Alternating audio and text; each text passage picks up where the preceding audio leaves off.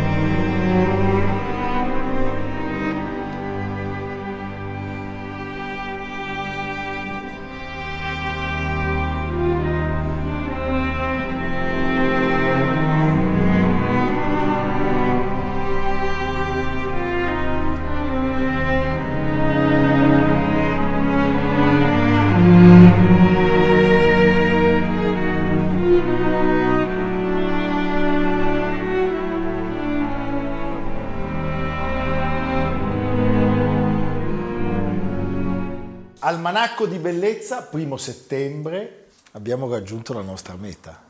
Dove siamo andati? A settembre. Ah, è vero. eh, abbiamo superato l'inverno agostano. Siamo ancora qua. Siamo ancora qua. In Siamo buona ancora forma. Avete ascoltato un passaggio dalle Metamorfosi di Richard Strauss, un brano controverso.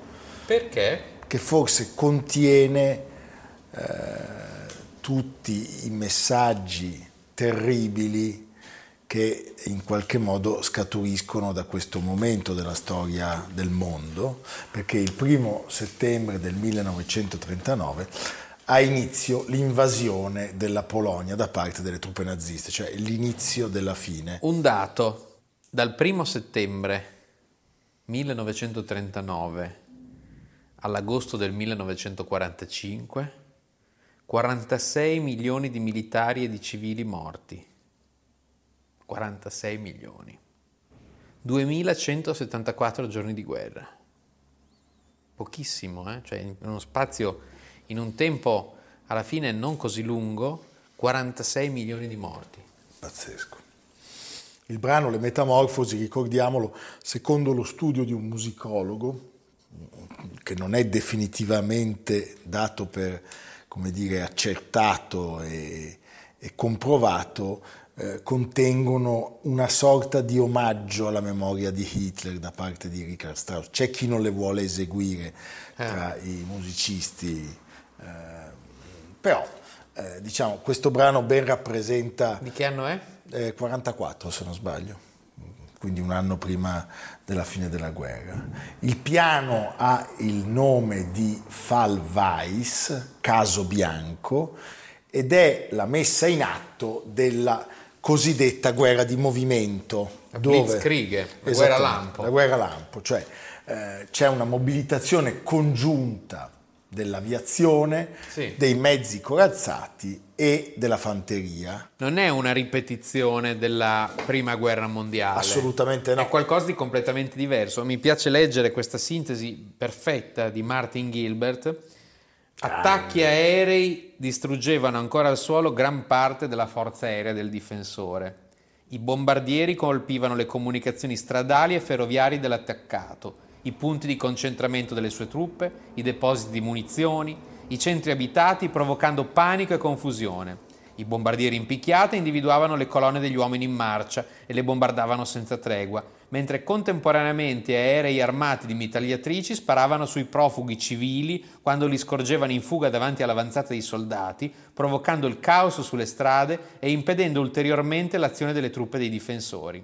Ma il Blitzkrieg non veniva solo dal cielo, agiva anche al suolo, soprattutto con ondate su ondate di fanteria motorizzata, carri armati leggeri e artiglieria motorizzata, che si spingevano in avanti quanto più era possibile. A questo punto i carri armati pesanti dovevano penetrare in profondità nelle campagne, lasciandosi indietro le città e le località fortificate. Quindi la differenza con la Prima Guerra Mondiale è che invece si andava all'attacco diretto alle località fortificate. Infine, dopo che erano stati provocati danni così ingenti e che tanta parte del territorio era stata attraversata, Toccava alla fanteria, i soldati appiedati di ogni guerra, ma fortemente sostenuta dall'artiglieria, occupare le aree che erano già state oggetto di penetrazione, affrontare quanto di resistenza rimaneva ancora e collegarsi con le unità meccanizzate dell'urto iniziale. Una miscela micidiale. Sì. Cioè, questa descrizione di Gilbert è impressionante, capisci veramente il metodo, il metodo e la potenza, le nuove armi, La velocità. La velocità. Allora, quell'epilogo è, è noto a tutti eh, ed è anche in qualche modo scontato vista la schiacciante eh, superiorità numerica e di mezzi delle forze naziste. Tuttavia, quel giorno non tutto andò esattamente come No. aveva previsto Hitler. L'inizio dell'attacco è previsto per le 4.45 del mattino presso un ufficio delle poste polacche ad Danzica. C'è, Ricordiamo, un- c'è una sorta di operazione che finge, Finge un, attacco un attacco. dei polacchi ai tedeschi, perché Cioè- è fondamentale poter dire ci hanno noi siamo stati loro, attaccati. siamo stati attaccati. Allora, questi dipendenti dell'ufficio postale, da bravi soldati polacchi, con eh, soltanto delle pistole e diretti da un sottotenente, danno non poco filo da torcere ai paramilitari delle SS eh, che devono chiedere supporto a- ad unità di genieri per far crollare parte dell'edificio e che poi fanno filtrare eh, della benzina all'interno delle poste dove i dipendenti si sono asseragliati per costringerli ad arrendersi. E non è l'unico fronte sul quale le cose non vanno così lisce per i tedeschi. Noi sappiamo che il villaggio di Morca Sì, sì. eh, sarà teatro di una battaglia Eh, I polacchi erano degli ottimi combattenti, l'avrebbero dimostrato anche alla fine della seconda guerra mondiale, liberando città come Bologna, ad esempio, che fu, cattura- che fu presa dai soldati del generale Anders. E certo, la, super- la- la- la- potenza, la, la teoria innovativa eh, di guerra della, della Germania era, era fuori discussione. Però negli scontri a fuoco i polacchi avevano una loro importanza. Assolutamente. Ecco, eh, vi offriamo un breve filmato perché poi vogliamo raccontarvi di un personaggio che in qualche modo è l'anti-Leni Riefenstahl di questa vicenda. Una sorta di Cassandra, di Tiresia, Di Tiresia, morta anche lei molto in là con l'età 105 anni. vedi? Vedi. E si vede che porta bene. Porta eh, bene, stare dalla parte del buono, non sempre perché anche la Anche Riefenstahl no, diciamo, è occuparsi di campata cose tanto, di guerra. occupare di cose- occuparsi Sì. di cose di guerra. Prego il contributo. The hastily constructed span is quickly put to use by the advancing Nazis.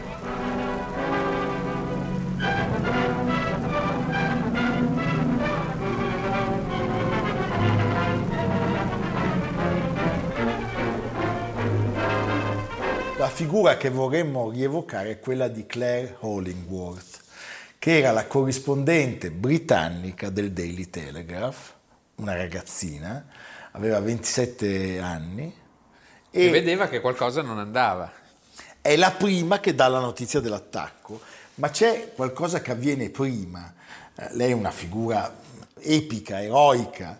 Allora, lei era già stata a Varsavia un anno prima, eh, proprio quando si siglò il famoso patto di Monaco, quello che di fatto dava ai nazisti il territorio dei Sudeti, quello che portò Churchill a commentare eh, davanti a Chamberlain, il suo predecessore, potevate decidere tra disonore e la guerra, avete scelto il disonore, avrete la guerra, ci aveva perfettamente ragione.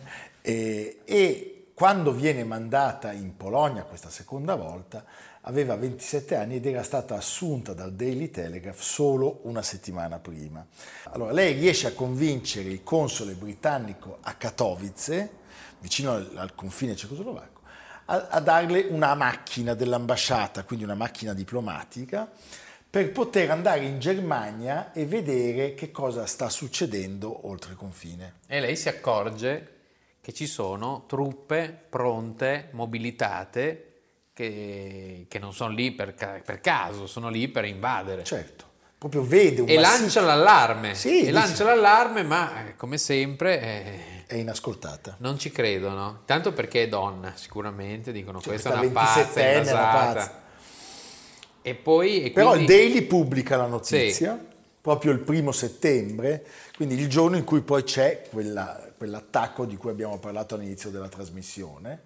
Ma la cosa straordinaria è quando lei li vede arrivare e telefona al Daily e il redattore che prende la telefonata gli dice ma guarda che non mi risulta stia succedendo niente. E lei prende la cornetta del telefono e gli dice senti tira fuori da- dalla finestra e gli fa sentire i cingolati nazisti che stanno invadendo la Polonia. Questo ti fa capire come l'Inghilterra sia stata fino a- all'ultimo fino a, a Win- guardare, fino a Winston fino a Winston a guardare, tant'è che la dichiarazione di guerra di Francia e Inghilterra alla Germania arriva il 3 settembre, passano due giorni dopo. malgrado il patto prevedesse l'automatismo Sì, cioè l'automatismo che se uno veniva attaccato gli altri dopo anni di dubbi e di quesiti, se valesse la pena morire per Danzica. morire Questa per era dare la no? frase Sì. eh? Insieme al giudice a Berlino Sì. Eh, Sì. senti sentiamo la voce di questa donna straordinaria 1939, I went out to Poland to become number two to Hugh Carlton Green of BBC fame. And I got to Warsaw, and he said, One of us has got to the, go to the frontier. And I was on the German Polish frontier when the German hordes, tanks, moved in. Allora pensa Leonardo, lei si è spenta nel 2017 all'età di 105 anni, come abbiamo raccontato, e dopo aver seguito lo svolgersi di tutta la seconda guerra mondiale, questa donna straordinaria, durante la guerra è stata in Romania, Egitto, Grecia e Turchia. Non si è messa a far la calza. No, è andata a fare la corrispondente dei conflitti di Palestina, Algeria, Cina e Vietnam. Beh, però in effetti capisco benissimo che dopo essere stata la prima a rendersi conto dello scoppio della seconda Cioè, guerra mondiale, la tua, vita, Polonia nel 39. la tua vita cambia, in qualche certo. modo è segnata, cioè non, ti non- non- non riesci a star lì con i nipotini. E pensa che a 79 anni lei aveva già eh, fatto tutta la trafila per poter andare a seguire la guerra del Golfo, non ci riuscirà, ma per prepararsi a questa eh, nuova avventura, lei aveva dormito cinque giorni sul pavimento della propria casa. Sì, sì, in servizio militare Cosa permanente. pazzesca, un personaggio stupendo, devo Stupendo. dire, stupendo, stupendo. Purtroppo è morta, perché sennò mi sarebbe morta. piaciuto conoscerla. Beh, all'età di 105 anni. La stessa età di- dell'altra. E la Leni Riefenstahl forse 103? Sì. Chissà, non si sono mai incontrate, credo. Si sarebbero prese a pugni, eh, come minimo si sarebbero prese a pugni. Beh, eh, poi tutto il resto di questa vicenda eh, sappiamo quali tragedie porterà con sé. Soprattutto perché oltre all'esercito, eh, che già appunto si accaniva in questo modo sulla, su- sul- sulla Polonia, arrivavano le divisioni delle SS, testa di morto, che si occupavano di rastrellare, eh, oltre appunto alla componente ebraica della popolazione, anche tutti i vari nemici, e comincia già dai primi giorni con una Subito. scientificità implacabile eh, questa persecuzione ai danni dei polacchi, ai danni che poi di tutte le popolazioni occupate dal nazismo, interi villaggi rasi al suolo, contadini polacchi circondati, uccisi da- a colpi di arma da fuoco, eh, scene raccapriccianti.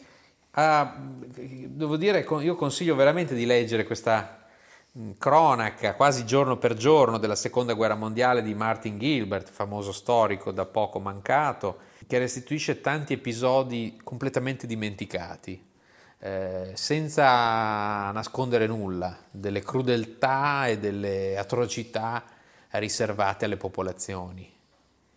E già dai primi giorni si capiva quello che sarebbe stata la seconda guerra mondiale Sì, pensa, una, una- una guerra ehm, completamente diversa da quelle completamente diversa dalla prima, c'era che era ne- già stata completamente diversa da ciò che sì, c'era però stato prima. ancora nella prima guerra mondiale Sì, c'era certo. un onore cavalleresco, Sì. cioè c'era un senso della, della guerra in qualche modo Ancora che risaliva al Medioevo. sì, o addirittura Sì, c'è- dove c'erano dei codici. Questi codici vengono spazzati via dalla furia beluina di Gentaglia senza scrupoli.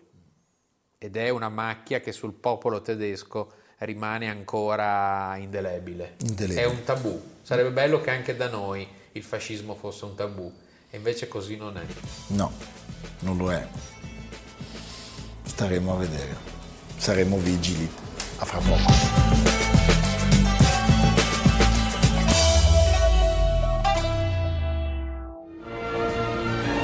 Maestà, l'attacco avverrà all'alba. No, no, non sottovalutate gli olandesi.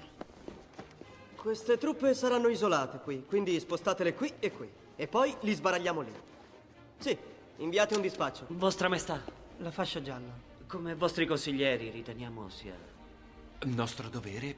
Sì, sì, il nostro dovere. Informarvi che ci sono rivolte a Parigi. Ne abbiamo parlato qualche giorno fa, voi avete visto un passaggio dal film, dal mediocrissimo film. Mediocrissimo però con degli attori, attori pazzeschi. Pazzeschi perché Jeremy Irons che fa Aramis, John Malkovich che fa Athos, Portos non poteva che essere Depardieu Beh, perché per sempre, forza. eh. Se non è Oliver Certo. Reed. E Leo DiCaprio che fa Luigi XIV o quattordicesimo perché sai che su questa faccenda qui c'è una- 14 14 14-14 c'è un nuovo caso, nel senso che al Musée Carnavalet, che è appena riaperto dopo quattro anni di lavori, eh, il 14 quattordicesimo diventa 14 e il sedicesimo in 16 perché i numeri romani possono essere un ostacolo alla comprensione. È vero che in francese c'è Louis XIV già e poi c'è però 14 14e eh, siècle ad esempio. Si abbandoneranno i numeri romani in favore di quelli arabi, una scelta che può contare su un precedente illustre. Al Louvre già da tempo i secoli non sono indicati con i numeri romani che invece resistono per re e regine. Disco rosso invece al Museo di Belle Arti di Rouen in Normandia dove il direttore ha deciso di mantenere i numeri romani. Insomma, Hai adesso- capito? Queste cose se- solo i francesi. Sì, Eh? questo è il numero arabo di questi tempi. Di questi tempi. eh. Comunque noi oggi parliamo del re dei re, del sovrano dei sovrani, che portò la Francia ad essere Un gran drittone. La maggiore potenza di tutta Europa. Qualche giorno fa abbiamo raccontato dell'ultimo colpo, quello della Spagna nella guerra di successione. Luigi Un francese fino a un certo punto perché le male lingue lo vogliono... lo eh, vogliono un po' italiano. Lo vogliono un po' italiano. Perché lo stiamo dicendo? Perché sembra che suo padre, Luigi XIII, Anna d'Austria, sua moglie, facessero una certa fatica a procreare e qualcuno sostiene Che l'abruzzese che Mazzarino- l'abruzzese Mazzarino eh, Nicolò, a te piace questa cosa? da pazzi. Eh? eh. Sì. Beh, ricordiamolo, Mazzarino che avrebbe, Mazzarino! Ah, sì, eh, avrebbe ricevuto le più alte cariche e onoreficenze riservate a uno straniero in terra di Francia, credo da sempre. Sì. Allora, intanto, intanto, come sempre, noi aggiorniamo la nostra classifica, Super Classifica Show. Super Classifica Show che vede... Elisabetta sempre al primo posto, c'è niente da fare. No, ma perché tu a lui togli... Eh, ma perché lui è erede fin da bambino. Eh, vabbè, però... A 5 anni, tu a 5 anni facevi già il re? No, Non sapevi cosa fare a 5 anni? Non No, sapevi- non faccio- non sapevo fare niente. Invece Elisabetta arriva regina nel 1952, il 6 febbraio, il che vuol dire che il prossimo anno, il 6 febbraio del 2022, compirà 70 anni di regno. lui contando quelli finti ne ha fatti 72. Lui contando quelli finti 72, contando quelli veri 54, quindi è surclassato alla Adesso grande. Però, però io non sono così d'accordo. Sì. È vero anche che finché campa Mazzarino lui non tocca palla, Sì. ma dopo, quando non c'è più Mazzarino, la palla ce l'ha soltanto lui. È vero, è vero, è vero. Cioè, basta, finito. Vero? Molto bello. Se qualcuno di voi volesse sapere tutto e il contrario di tutto su Luigi XIV, è da poco uscito questo libro che Piero si legge regolarmente prima di andare a letto, dopo le orazioni. No, la mattina. Alla mattina, dopo, ecco, Dopo prima cosa? delle orazioni. Dopo il caffè? Dopo il Volevi caffè dire questo? Di Philip Mansell, il re del mondo, la vita di Luigi XIV, o XIV, o quel che volete voi, per Mondadori. Il, il libro è un po' come il re.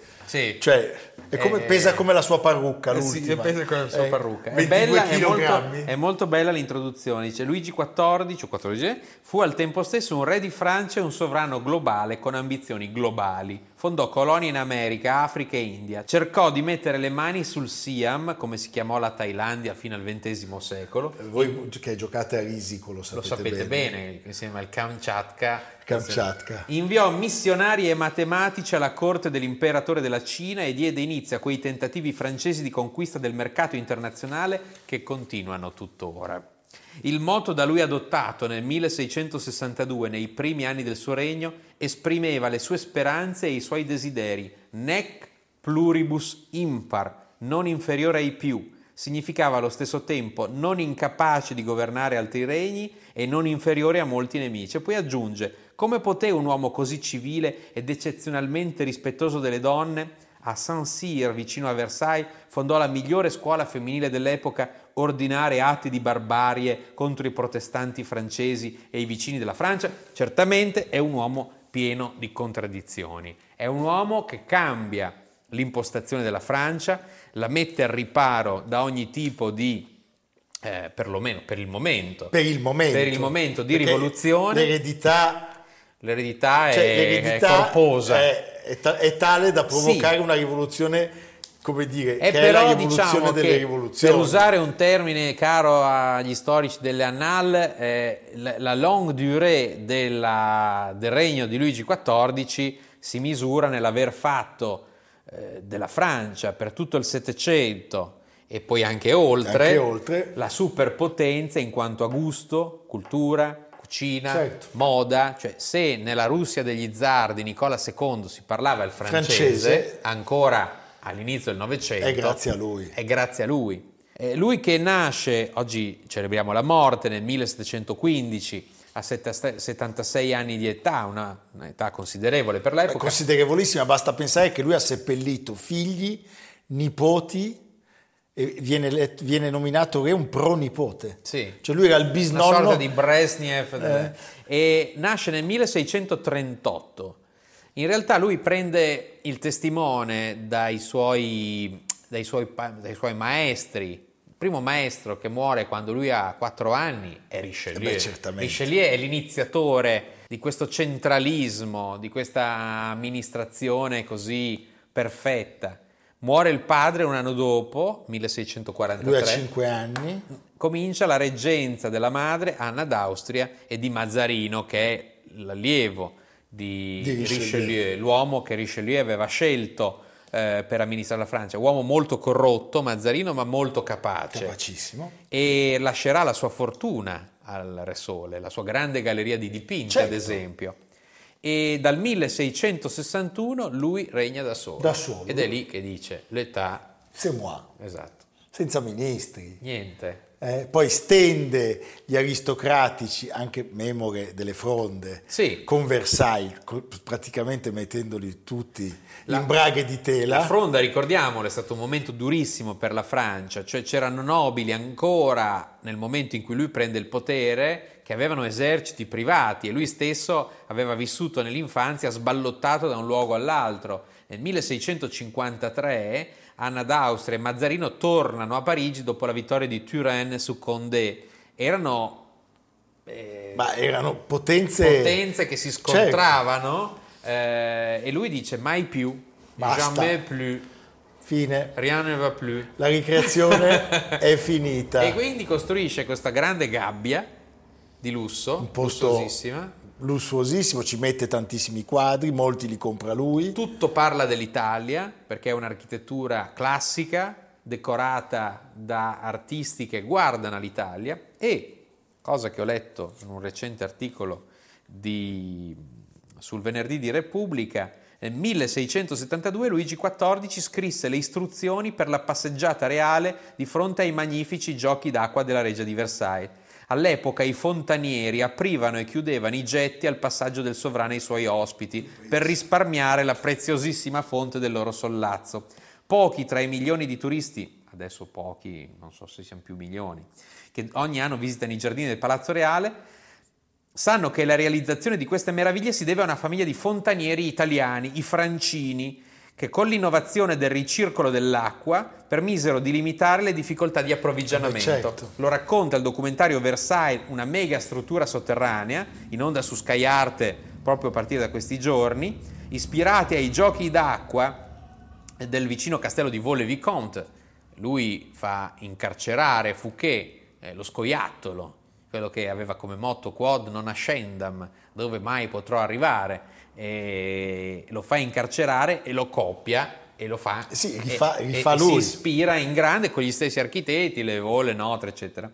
Diventarono questi giardini un'ossessione per Luigi XIV, che non badò a spese pur di realizzarli, contribuendo così all'avanzamento dell'ingegneria idraulica dell'epoca. Basti pensare che per azionare le pompe, nel giro di pochi anni, si passò dalla forza motrice dei cavalli alla mastodontica macchina di Marly, capace con le sue enormi ruote azionate dalla corrente di prelevare l'acqua della Senna, cioè una grande palla di mulino, eh, distante 7 km e di farle risalire a 160 metri in altezza, fino al progetto di un canale a cielo aperto lungo 80 km per deviare il corso del fiume Eure, rimasto incompiuto a causa della malaria e delle guerre Beh, della ecco, Lega lasciami dire che non poteva che finire come eh, sarebbe finita eh, circa 80 anni dopo. Sì. Eh, lasciamelo dire. Allora, senti, possiamo a proposito di italiani ascoltare un po' il nostro Lulli? Un fiorentino. Sì, perché poi È un eh, fiorentino. Lulli, Lulli, lì. Leonardo- Uno che orecchiava tutto quello che Sì, girava tutto. e poi faceva una bella sintesi. poi, eh, poi, poi si è dato però il colpo Lui diventa, viene nominato presidente della- dell'antenato e dell'opera. col bastone dà la direzione. Ah, è vero, sì, e se lo dà sul piede. Sul piede e muore. Vedi? Mi- Che, che- che fine, Che fine glori- ingloriosa. ingloriosa. Prego la regia.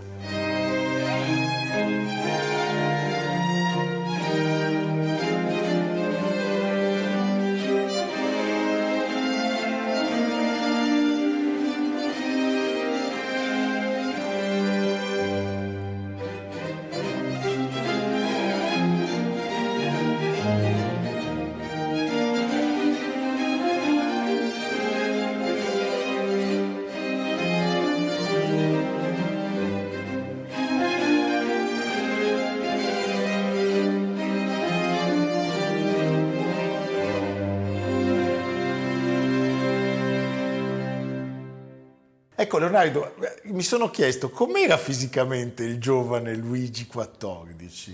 Un tappo, Era abbastanza sempre basso. i tacchi. Aveva dei tacchi Non si sa poi come fosse perché aveva sempre i tacchi. come Berlusconi e Sarkozy. Nessuno l'ha mai visto nudo. Sarkozy aveva i tacchi, sai? Anche, Li ho beh, visti. sì, li perché ho visti. sì, sì, sì. Eh? Li hai visti? Sì, sì, li ho visti i tacchi. Cioè l'ho visto una volta e ho visto che c'è. Al bar. Al bar. Beh, in effetti è da bar. È da bar, Sarkozy è molto da Beh, bar. Sarkozy e Berlusconi insieme al bar è- Mi è molto più simpatico Berlusconi. Sì, le racconta meglio le No, ma poi. Berlusconi è stato in piedi per un sacco di anni, vero. questo qui l'abbiamo spazzato via. Che fine fa? C'è Eh. e Carla Bruni? Ma non lo so.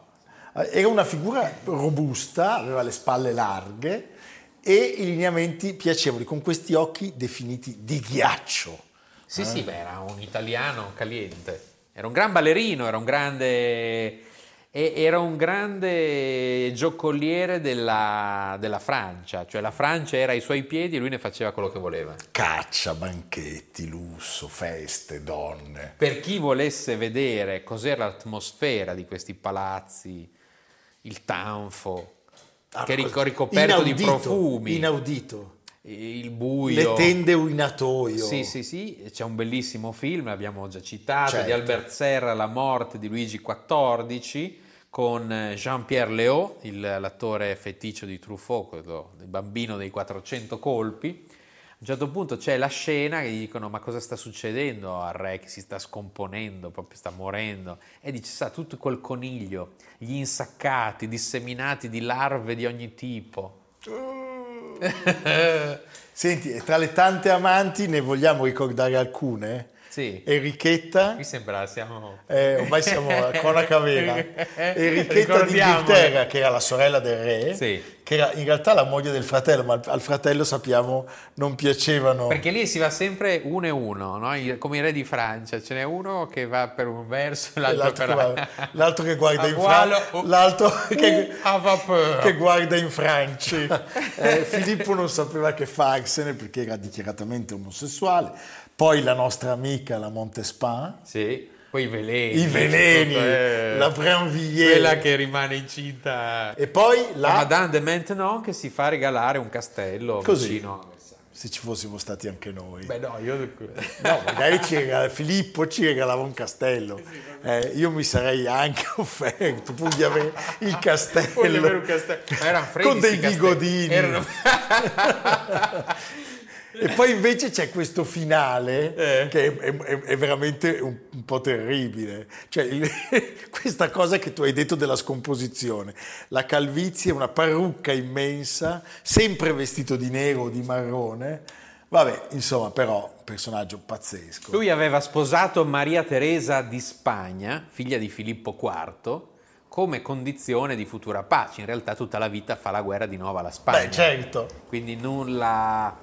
Quindi diciamo che la sua pretesa di egemonia va fallita, eh, viene sconfitto dalle altre potenze. Alla fine la Francia che ha ereditato è la Francia che consegna i posteri Sì. dal punto di vista geografico. No, beh, però mette un borbone sul trono di Spagna. mette un bobbone sul Borno di Spagna e poi crea, crea la- la- grazie soprattutto a quel genio di Colbert, crea l'industria francese. Eh certo, la manifattura. Saint-Gobain, Beh, la guerra con Venezia per i merletti. Sai che Venezia faceva accecare le famiglie dei merlettai che- e le merlettaie stesse che avessero preso Trasmesso- contatti. Infatti eh, il genio di Venezia è collocare le manifatture su delle isole. Ti sei mai chiesto perché a Murano ci sono tutte le Certo. vetrerie e a Burano i merletti sono tutti lì? perché se provi soltanto ad allontanarti Eh, un attimo. con un paio di bracciate, eh, arrivano i piranha di Stavro Blofeld. Sì.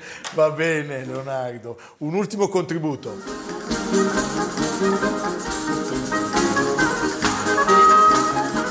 più non bascono per te devi sapere molto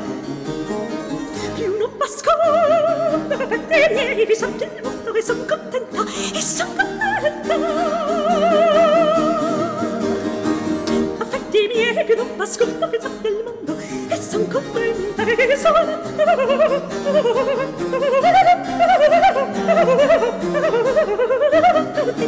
e sono contenta e sono contenta.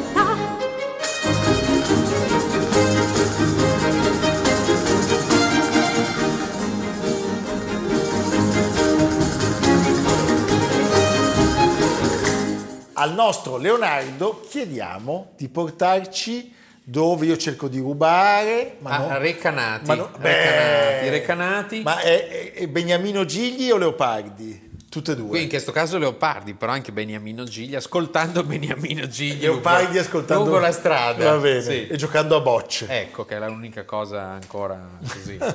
e, perché per Luigi Panza ha fatto un articolo su Recanati. Caro molto- amico Pierluigi. Molto interessante e devo dire che vale sempre la visita di tanto in tanto alla meta, questa bellissima città di Recanati, la famiglia Leopardi che gestisce la casa in questo modo im- impeccabile, padrona di casa e l'ultima discendente, la contessa Olimpia Leopardi, figlia del conte Vanni. La renaissance leopardiana ha un punto di svolta, l'uscita del film Il giovane favoloso del 2014, diretto da Mario Martone e interpretato da Elio Germano. Il film ha cambiato moltissimo la figura di Giacomo perché lo ha umanizzato sottratto al gobbo pessimista che si studia sulla carta a scuola.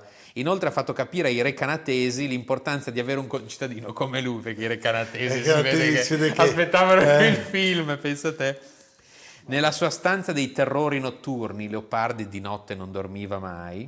E poi dice: i leopardi vivono ancora di agricoltura, anche producendo il vino che ha bevuto Giacomo. Abbiamo un piccolo vigneto, imbottigliamo un vino bianco, poi lo zibaldone, che è un buon rosso. Sì, anche un po' meno pesante dello zibaldone. Dalla finestra della sua camera Giacomo contemplava invece le stelle scintillare, vaghe de stelle dell'orsa. Io non credea tornare ancora per uso a contemplarvi sul paterno giardino scintillanti, eccetera, eccetera. Quindi bello, tornate a Recanati, guardate questo meraviglioso eh, complesso. Tra l'altro, il restauro della casa di Silvia nel 2019 il FAI ha realizzato un percorso al Colle dell'Infinito e nel 2020, dopo 200 anni, è stato completamente aperto il Palazzo di Famiglia. Ma e cosa c'entra Anita Edberg Perché? qua?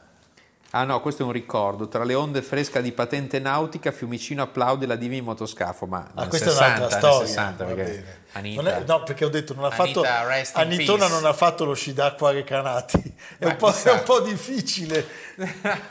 Va bene. A Porto Recanati. A Porto Recanati. Ci Sì. vediamo domani. A domani. Almanacco di bellezza a cura di Piero Maranghi e Leonardo Piccini. Con Lucia Simioni, Samantha Chiodini, Silvia Corbetta, Jacopo Ghilardotti, Paolo Faroni, Stefano Puppini. Realizzato da Amerigo Daveri, Domenico Catano, Luigi Consolandi, Simone Manganello, Valentino Puppini. Una produzione classica HD, Sky Canale 136 in collaborazione con Intesa San Paolo.